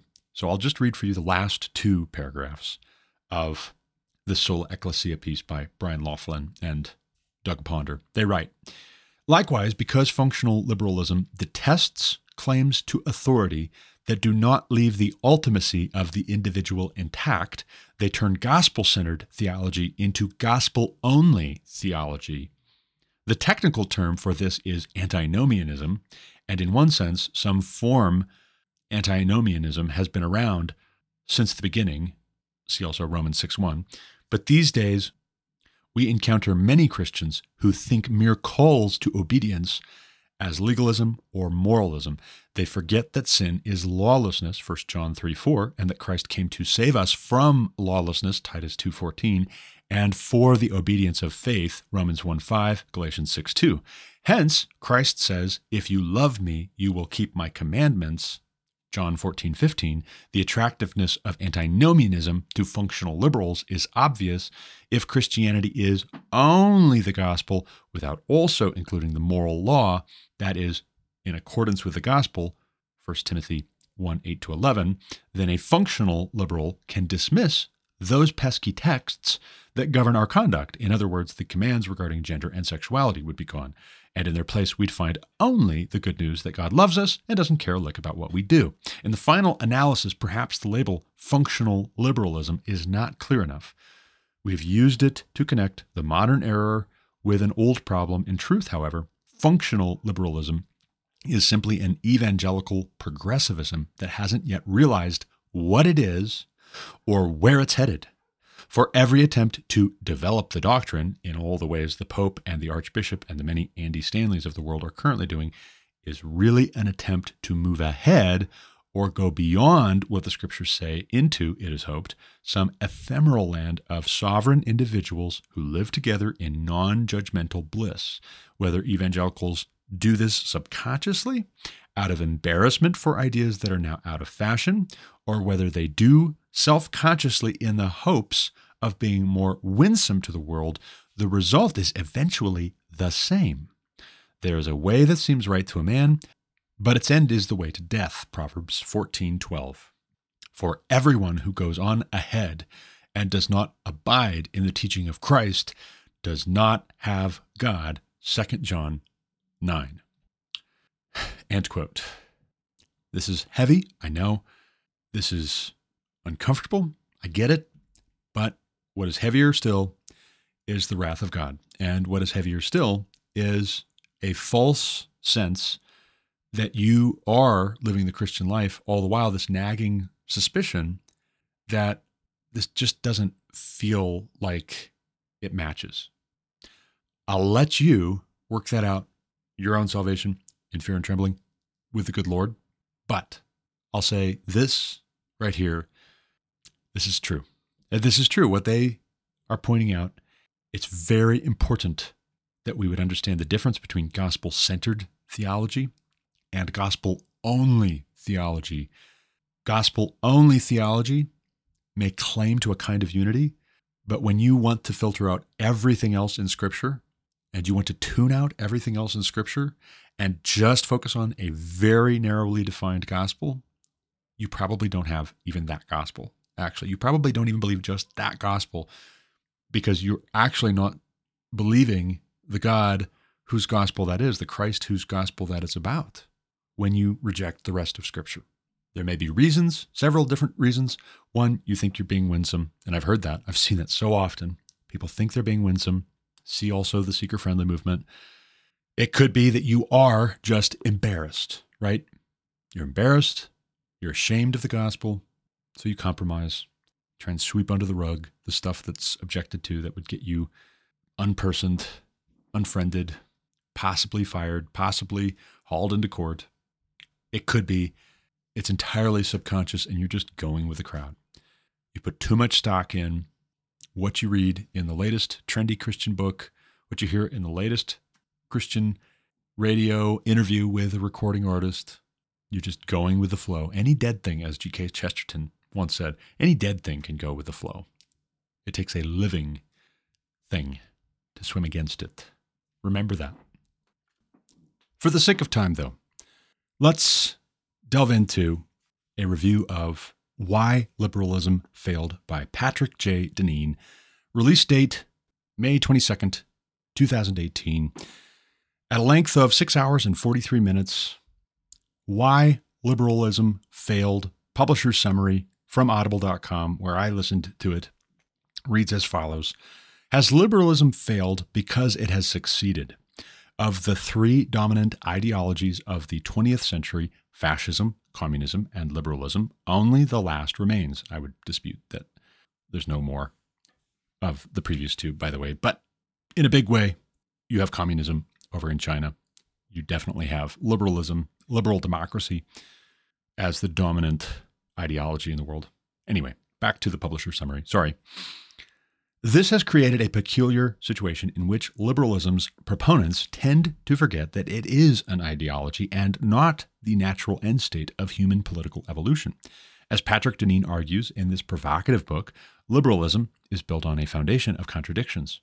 It trumpets equal rights while fostering incomparable material inequality. Its legitimacy rests on consent, yet it discourages civic commitments in favor of privatism. And in its pursuit of individual autonomy, it has given rise to the most far reaching comprehensive state system in human history. Here, Deneen offers an astringent warning that the centripetal forces now at work on our political culture are not superficial flaws, but inherent features of a system whose success is generating its own failure. Now, it would be interesting, by the way, that read, it would be interesting how differently this book would have been presented had it been published just a few short years later with a view to the COVID pandemic response in the liberal democratic world. In liberal democratic United States of America, we see perhaps, possibly, the fulfillment of the claim that liberalism has failed. Why has it failed? Patrick Deneen says it has failed. Let's move on to the question of why. In 2018, was everybody in agreement that liberalism has failed?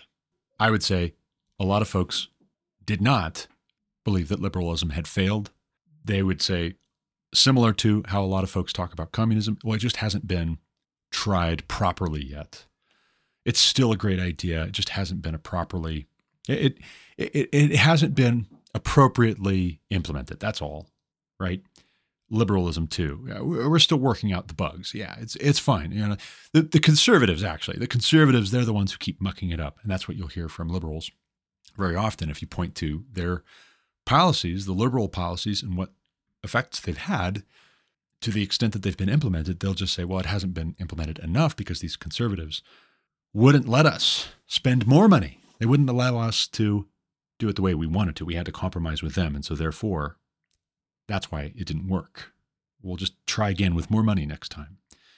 We'll try again with more people. Eh, see, that's that's the other thing, right? It's either we didn't have enough money last time, or we didn't have enough people making sure that it was implemented properly, or we had to compromise with people who didn't really believe in liberalism. They're not liberals, they're conservatives. But there's a lot more people, I assure you, in liberal democratic America today who are inclined to agree yes, liberalism has failed, and we've seen how bad the effects are. They're more inclined to agree that it has failed. And I would say they need to read Patrick Deneen's book to understand better why, right? He was asking the question why because he was convinced, at least back in 2018, that it had failed. We need more people to similarly be asking the question why and reverse engineering a solution. Now, before I talk any more about the book, I want to skip on over to Goodreads, which is a great little site for bibliophiles like myself. A great little site. Head on over to Goodreads. If you like books, you like big books and you cannot lie, go on over to Goodreads, sign up, create an account. You can link it to your Amazon account and then import books you've bought on Amazon. As you buy them, you can have them incorporated in. It's kind of cool. We don't do that, but you could. Look me up, follow me, friend me. I keep a running tally of books that I have read, am reading, or want to read in the future on there. I occasionally still post reviews, but I've been pretty lax this year, pretty busy. But let's go over to Goodreads and let's see what we find on that site for Why Liberalism Failed by Patrick Deneen. Here, I won't read the summary again because they pretty much have a copy paste of Audible's summary, but I will read about the author. Patrick J. Deneen holds a BA in English literature and a PhD in political science from Rutgers University.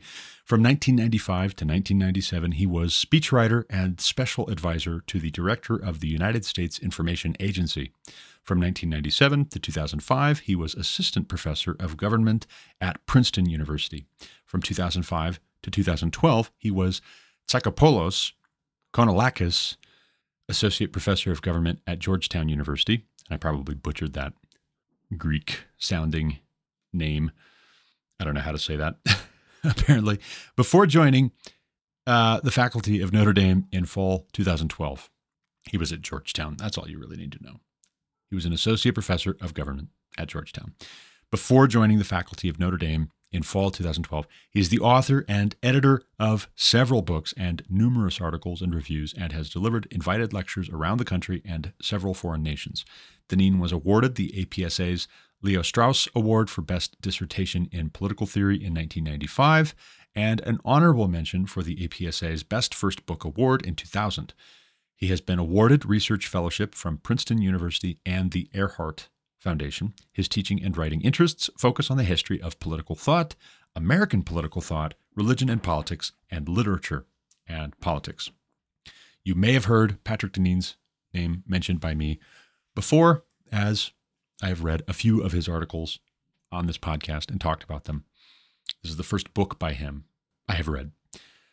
But this one uh, was recommended to me after my having read The Righteous Mind by Jonathan Haidt I was looking for something that would offset the atheism of Haidt. And this did not disappoint. This was a good read. And speaking of good reads, I'll read for you a selection from a review from December 21st of 2017, which is to say that the audiobook version came out in 2018. The hardcover of this was published about five months earlier in the same year. This guy, Murtaza, I'm guessing, got an early advanced copy. He probably knows Patrick Deneen. He was able to write a review December 21st, 2017, before the book was even published, or maybe it was a later edition. I'm not sure. But here's what Murtaza's five star review has to say, in part. Quote, those of us born into a post Cold War world have no memory of a mass political ideology other than liberalism. As a result, liberalism doesn't appear to us an ideology at all, at least not in the same sense that communism and fascism do, just like a fish isn't aware of the water it swims in. And we generally aren't aware of the air that we breathe. Liberalism seems to us as simply the natural way of things, rather than as an ideological program with specific attributes, tenets, and anthropological contentions. In reality, however, liberalism as a project of the Enlightenment is a distinct sociopolitical ideology that contains many contentious assumptions about human beings and the natural world. Although I'm not sure that liberalism has failed in the sense that it will cease to exist, it seems increasingly incapable of providing for the material and spiritual needs of most ordinary people though it continues to provide great benefits to a highly empowered elite.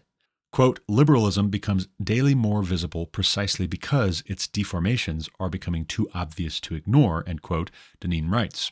His book is a provocative attack on liberalism to court, which is worth engaging with regardless of one's own preferences.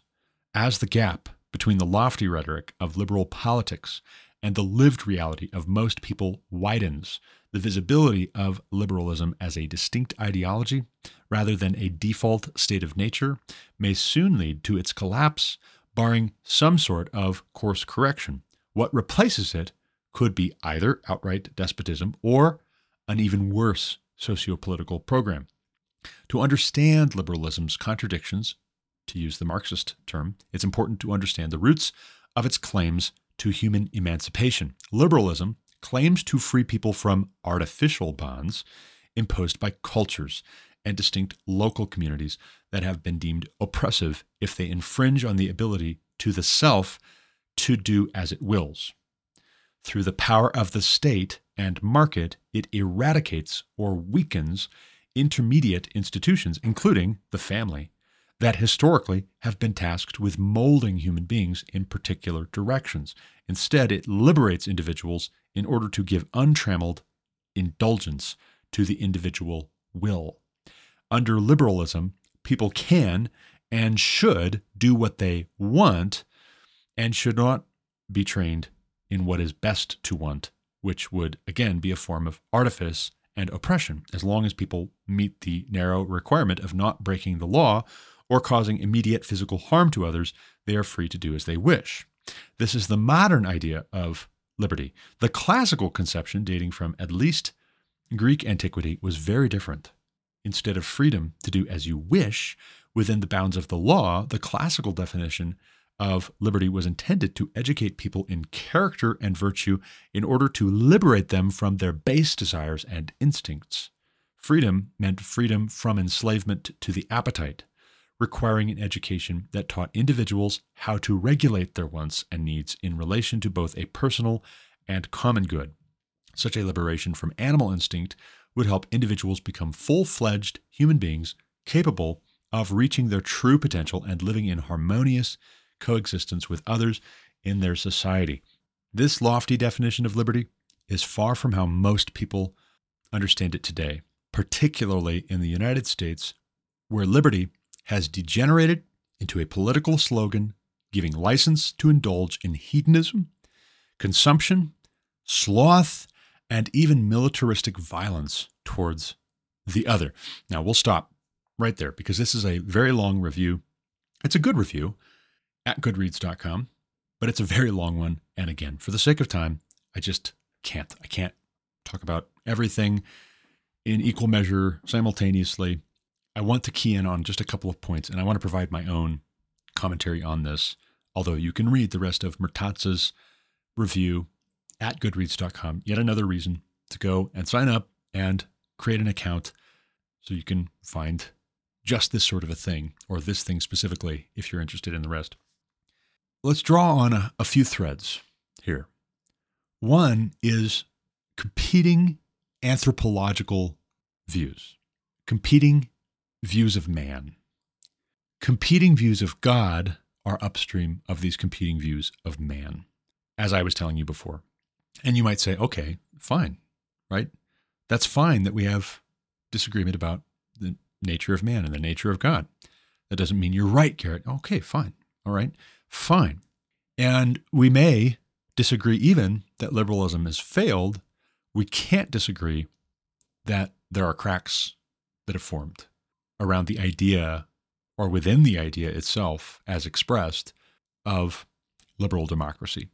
In America, this is being hinted at, although not sufficiently appreciated by the majority of people who are commenting, I don't think. This is being hinted at every time you hear the Democrats talk about a threat to our democracy, or every time conservatives get really worried about us losing the republic I would say these are two sides of the same coin. And what is agreed on either way is that liberal democracy in America is failing if it hasn't failed. It is failing, and we see the evidence that it's failing in the kinds of stories that I was reading for you up to this point, that I was trying to set the stage for you appreciating this book with. liberal journos are out here gaslighting, telling us that our bills aren't high because of inflation. It's all because of high prices. You know, for instance, for example, inflationary pressure on the ability to house oneself, clothe oneself, transport oneself, do meaningful, rewarding work, eat.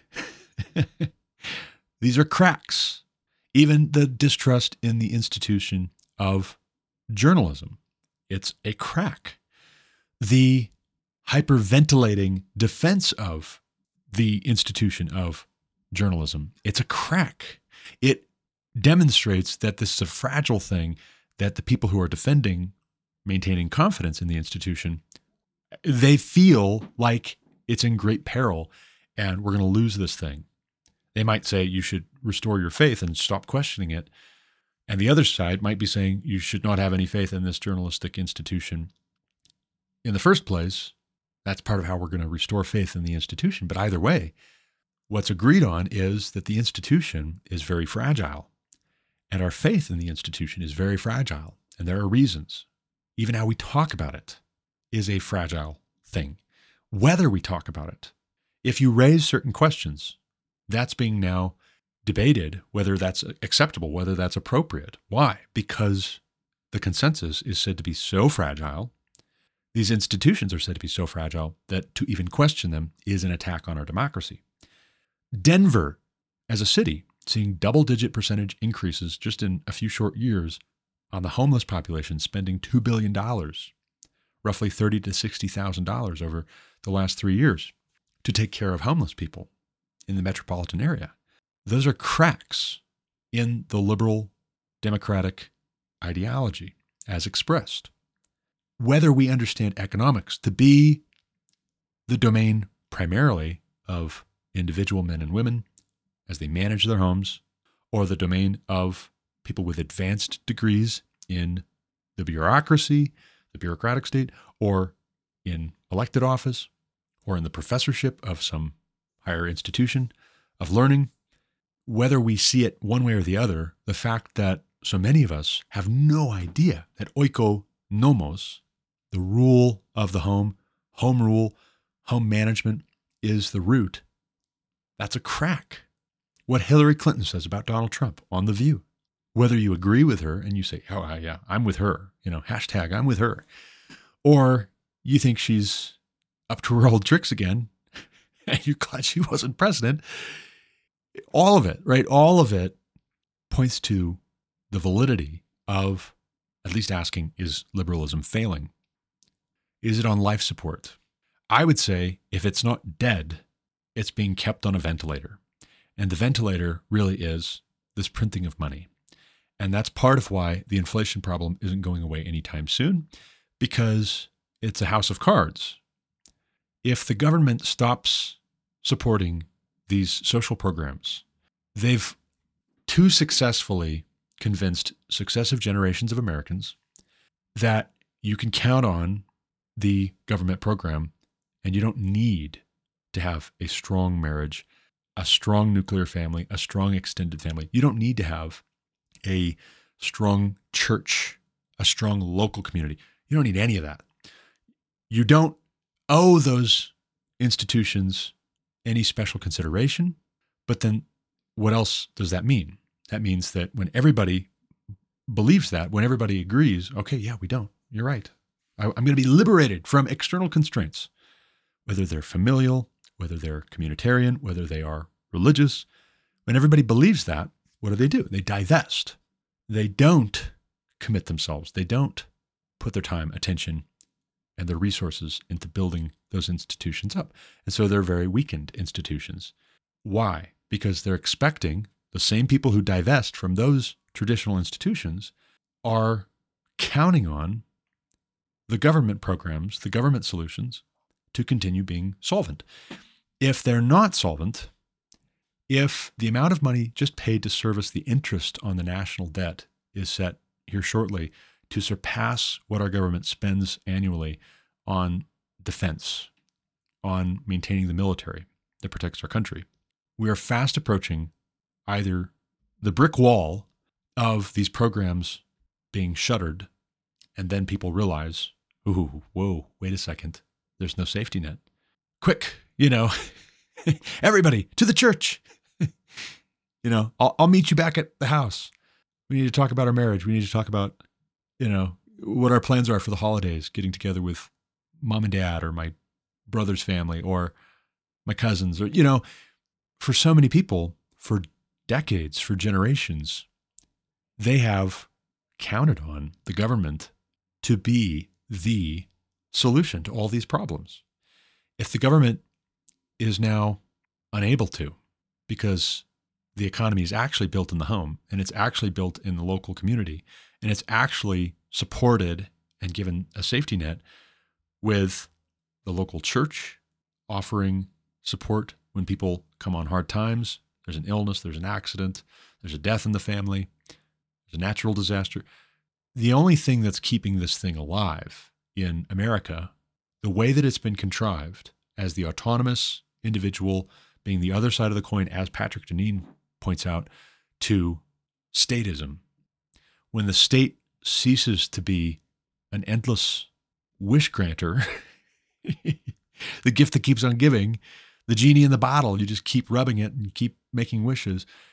So also the autonomous individual will find themselves homeless, will find themselves self medicating with drugs and alcohol. And what do we find? We find that is on the rise. The autonomous individual, when they despair, will fall on their sword or they will shoot themselves or they'll hang themselves or they'll jump off a bridge or they'll, they'll take pills and go to sleep and never wake up again. So, what do we see? We see suicide on the rise. We see an epidemic of loneliness. We see people as they get old. If they have children, their children don't want anything to do with them. Why? Because they were their own selfish pig. Because the parents wanted to affirm their own liberalism, functional liberalism or otherwise. Maybe it was outright liberalism, or maybe it was just functional liberalism. So they taught their children those ideas. They trained up their children in the way that they shouldn't have gone. When they got older, now that they're older, they don't depart from it. And so they don't come to see them. They don't visit them. They don't check on them. They don't take care of them. They certainly don't invite them into their home. Hey, you know, mom, dad, come live with us and we'll take care of you. So you see increasingly older people, if they have children, they've been abandoned by their children because the fifth commandment was transferred, that filial piety was transferred to the state. And if they don't have children, well, then they hope to live off of Social Security. And as the baby boomer generation finds that the chickens have come home to roost, or more to the point, the chickens haven't come home to roost, and now there's no eggs. We don't have enough chickens laying eggs because of abortion, because of contraception having been overused. If there's ever a application that's legitimate for contraception, the vast majority of women who took birth control pills over the last 50 years did so just because they wanted to be able to fool around and not get pregnant and not have a child to take care of and raise. And then if they did have children, they acted as though those children should be resented. All of this points to, again, if not the already, then the soon to come failure of liberalism. And so you hear, for instance, and here's where I might shock you out of your gourd, you hear Hillary Clinton alluding to something that is a legitimate concern, if not with Donald Trump per se, with someone, but then who's to say not with Donald Trump? A legitimate concern is that we will soon have a president of the United States who is dictatorial, who says, okay, enough with this autonomous individualism crap. We can't afford it. Literally. Literally, we're bankrupt as a country. Also, we can't risk it because we're on the verge of a war or we get into the thick of a war. And now you need emergency powers to the man of the hour who will be your American Caesar. The odds are high that what follows Judges, where there was no king in Israel, remember, and everyone did what was right in their own eyes, what follows closely after Judges is First Samuel. The people say, You're old. Behold, you are old. Okay, boomer, your kids are not like you. We want a king like the surrounding nations. And we're more likely to get somebody like Saul, just to be honest with you. My survey of history, we're more likely to get a Saul than we are to get a David. So we get Saul. And he will probably, like, like Hillary Clinton is saying, you know, Hitler was duly elected. Yeah. Yes, he was. But then again, look at what the Weimar Republic was like. I'm sorry, Weimar is how it's pronounced, but it's spelled Weimar. look at the Weimar Republic that printed money until the currency became completely worthless. The nation was subjected to humiliation after humiliation after humiliation out of revenge, vindictiveness, imposed on a proud people after World War I. Also, the brown shirts, by the way, bullied, harassed, terrorized, in some cases murdered anybody else who had another idea about how Germany should be governed moving forward. And so, yeah, yeah, you know, in that context, Hitler was duly elected, sure. But then also, part of the context of the Weimar Republic and the rise of Nazism in Germany was compulsory government schooling on the Prussian model, which is exactly what I write about in my book. And this is why we homeschool. This is what I've been trying to tell people, and I mean it. And this is why we homeschool. And this is why Dietrich Bonhoeffer's parents wanted Dietrich and his siblings to be homeschooled.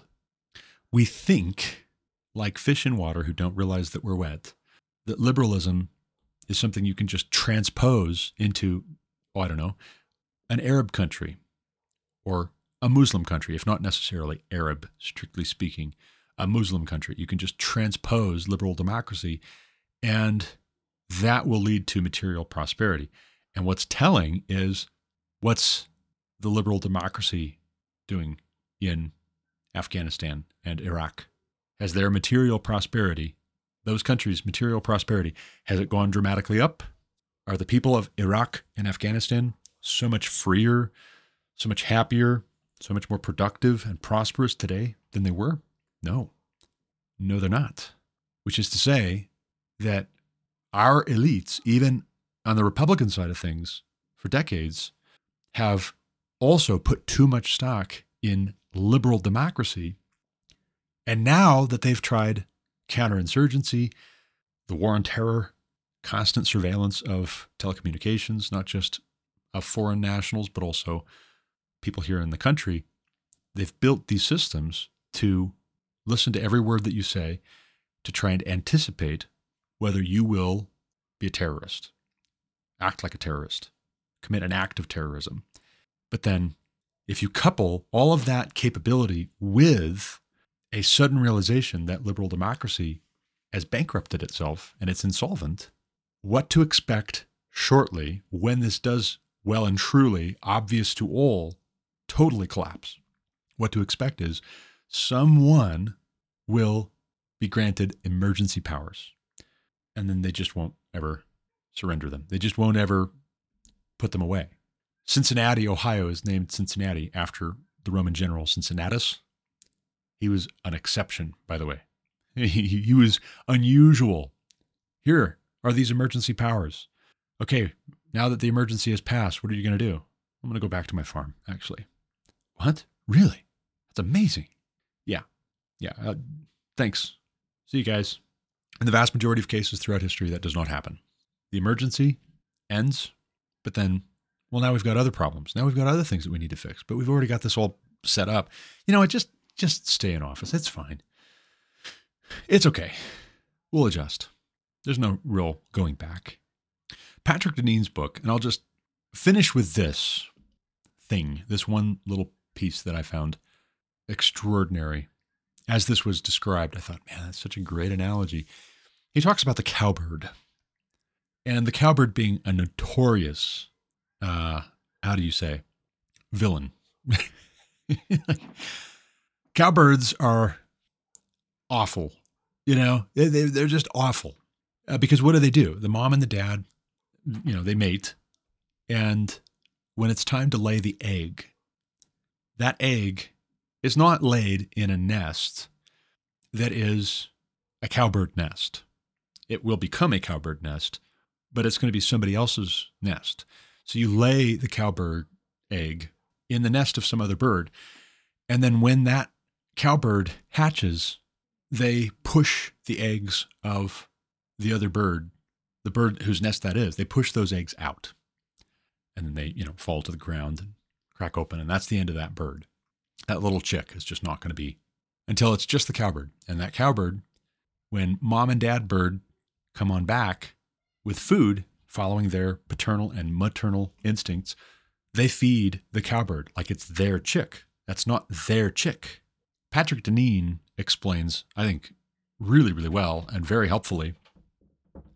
That's exactly what liberals, in the modern sense, have been doing, leftists have been doing, progressives have been doing for about the last century with language. They put their idea, like a cowbird's egg, into the nest of classical liberalism, which was very much influenced, very much formed itself within the family of the Christian West or the Christianized West. They put their cowbird of secular progressivism, leftism, in many cases socialism, and even outright Marxism. They put their egg into the nest of liberalism. And when it hatched, it shoved out the other eggs. It shoved out the other chicks so that mommy and daddy would feed the cowbird chick. Words like freedom, words like liberal, words like liberty, words like economics have been changed and you can hear this happen in real time. If you listen to a lot of Democrat politicians and pundits and professors, listen to folks on the left give a speech on their candidacy or their policy proposals or what the other side is doing right now or what the other side is saying right now or what problems face us. They'll present a term in real time and they'll say, My opponent says he's for such and such, but what such and such really is, is, and then they proceed to give you a new definition, like laying a cowbird egg in some other bird's nest. And for many of us who have not received an education, we've received in this country, if we went to public schools, we've received indoctrination, we've received obedience training. For many of us, we think because we didn't know really the definition of the word in the first place or the term in the first place, somebody giving us any definition whatsoever, particularly in the context of a specific issue, that's as good information as we had ever gotten on what this actually even means. And so, oh, I guess that's just the definition. That's just what it is. But going back to the summary of why liberalism failed, that's much the same as supposing that this is just the natural world. We don't recognize that modern secular liberal democracy is ideological. And, you know, I was thinking about this the other day with regards to technological advancements. The way a lot of people carry on, you would think if you do some throwback to earlier periods, some of the paradigms, the social imaginary, let's say, of the medieval period or classical antiquity, in any respect, if you were to throw back to those periods and start pulling some of their old traditions forward to the present again, you would think the way some people carry on, all of a sudden it would be like an EMP had gone off. As in, you wouldn't be able to have your smartphone able to make calls and receive texts. All of a sudden, your GPS wouldn't work. Your automobile and jet engines on airplanes wouldn't work. Electricity and running water in your house, none of these things would still be with us. They would just poof. But that's ridiculous. And how much of that is just positive association? Because, like with the manipulative game that's been played with language, like a cowbird laying an egg in some other bird's nest, the liberal democracy folks, the leftist progressive folks, the godless, the functional liberalism folks, too, have told us that the reason why we have these advancements, the reason why we had the material prosperity in the first place was because of godlessness, was because of autonomous individuality, was because of statism. Two sides of the same coin, which also, by the way, Patrick Deneen really helpfully explains as two sides of the same coin. You think that the libertarian is totally opposite the dictatorial, statist, communist sympathizer. But they're two sides of the same coin. Folks go all in on everything within the state, nothing outside the state, from each according to his ability to each according to his need, because they want to realize this vision of the autonomous individual. It's Pleasure Island. It's the land of toys from Pinocchio. It's not actually going to be freedom, it's going to be slavery. When the state controls the means of production, owns the means of production, it owns you. In part, it owns you because it rations what you will get, what is deemed to be your fair share. And if you cause any trouble, if you upset somebody, if you upset the people who administer the breadline, they will get you to behave by just withholding the bread until you apologize. But that's the other side of the coin for the folks who say we shouldn't have any government at all in these various ways. What is that? I don't want the government constraining what I do and what I say or constraining what anybody else does and says because I want to act like an autonomous individual and just do whatever I want. So they feed off each other, ironically. Their common cause is I get to do whatever I want. And I don't have to fear God. I don't have to keep his commands. The whole duty of man is to fear God and keep his commandments. I don't have to do either of those if I'm an autonomous individual who just does whatever I want all the time. And you can't tell me what to do. Or if I am for an all powerful state, which protects me from the consequences of my bad actions, my bad behavior, supports any bastard children I have while I'm fooling around with women.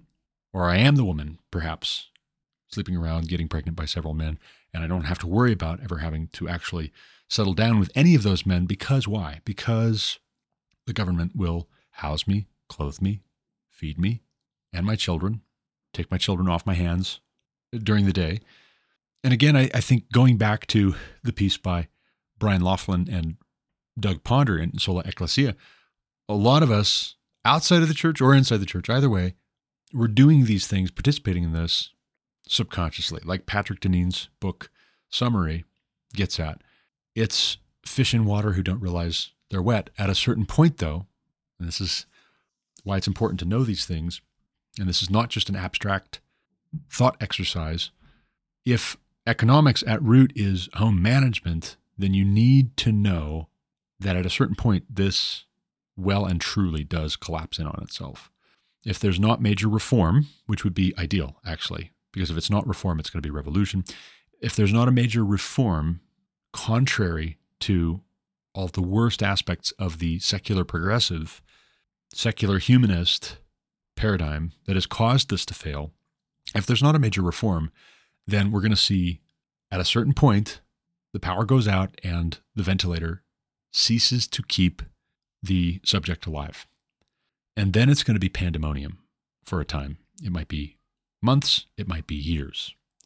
And then, in all probability, it will be somebody who is not exactly asking nicely anymore. And then we will have a totally different system. Hopefully, we can reform it. But then, what do you find? You find these asthmatic responses to any efforts to reform along the lines of what is causing the patient to be comatose in the first place, unable to breathe on their own. And those same people, when they don't have a backup plan, they don't have a safety net, the government is their backup plan. It is their answer for everything. Those very same people, they're going to be a terror for a period of time when this totally falls apart. And you should know that. If you are serious about managing your own affairs, managing your own home, leading and loving your own family well, if you're serious about loving your church family well, to know that liberalism is failing and has failed, even if we don't realize it, all of us just yet, that will help you to invest wisely. Shore up your household. Make sure that your home management is minding the P's and Q's, dotting the I's, crossing the T's. Make sure that your investment in local church is purposeful and intentional and with a view to a resilient church that endures something like uh, Dark Ages. Actually, this is something that Rod Dreher gets at. And Deneen references Rod Dreher, by the way, at the very, very tail end of his book. he says, you know, there are some who are saying we need to do the Benedict option thing where we kind of just circle wagons in our various locales and prepare to ride out the dark ages. And that's one option. That is one option. Is it the only option? No. There are others who are, you know, the Deus Vult folk who are like Stephen Wolfe, starting to articulate what's uncarefully referred to shorthand as Christian nationalism, but they're openly calling for another, praying for another Charlemagne, another Constantine. Let's have a Christian king. Let's have a Christian emperor. That's what we need.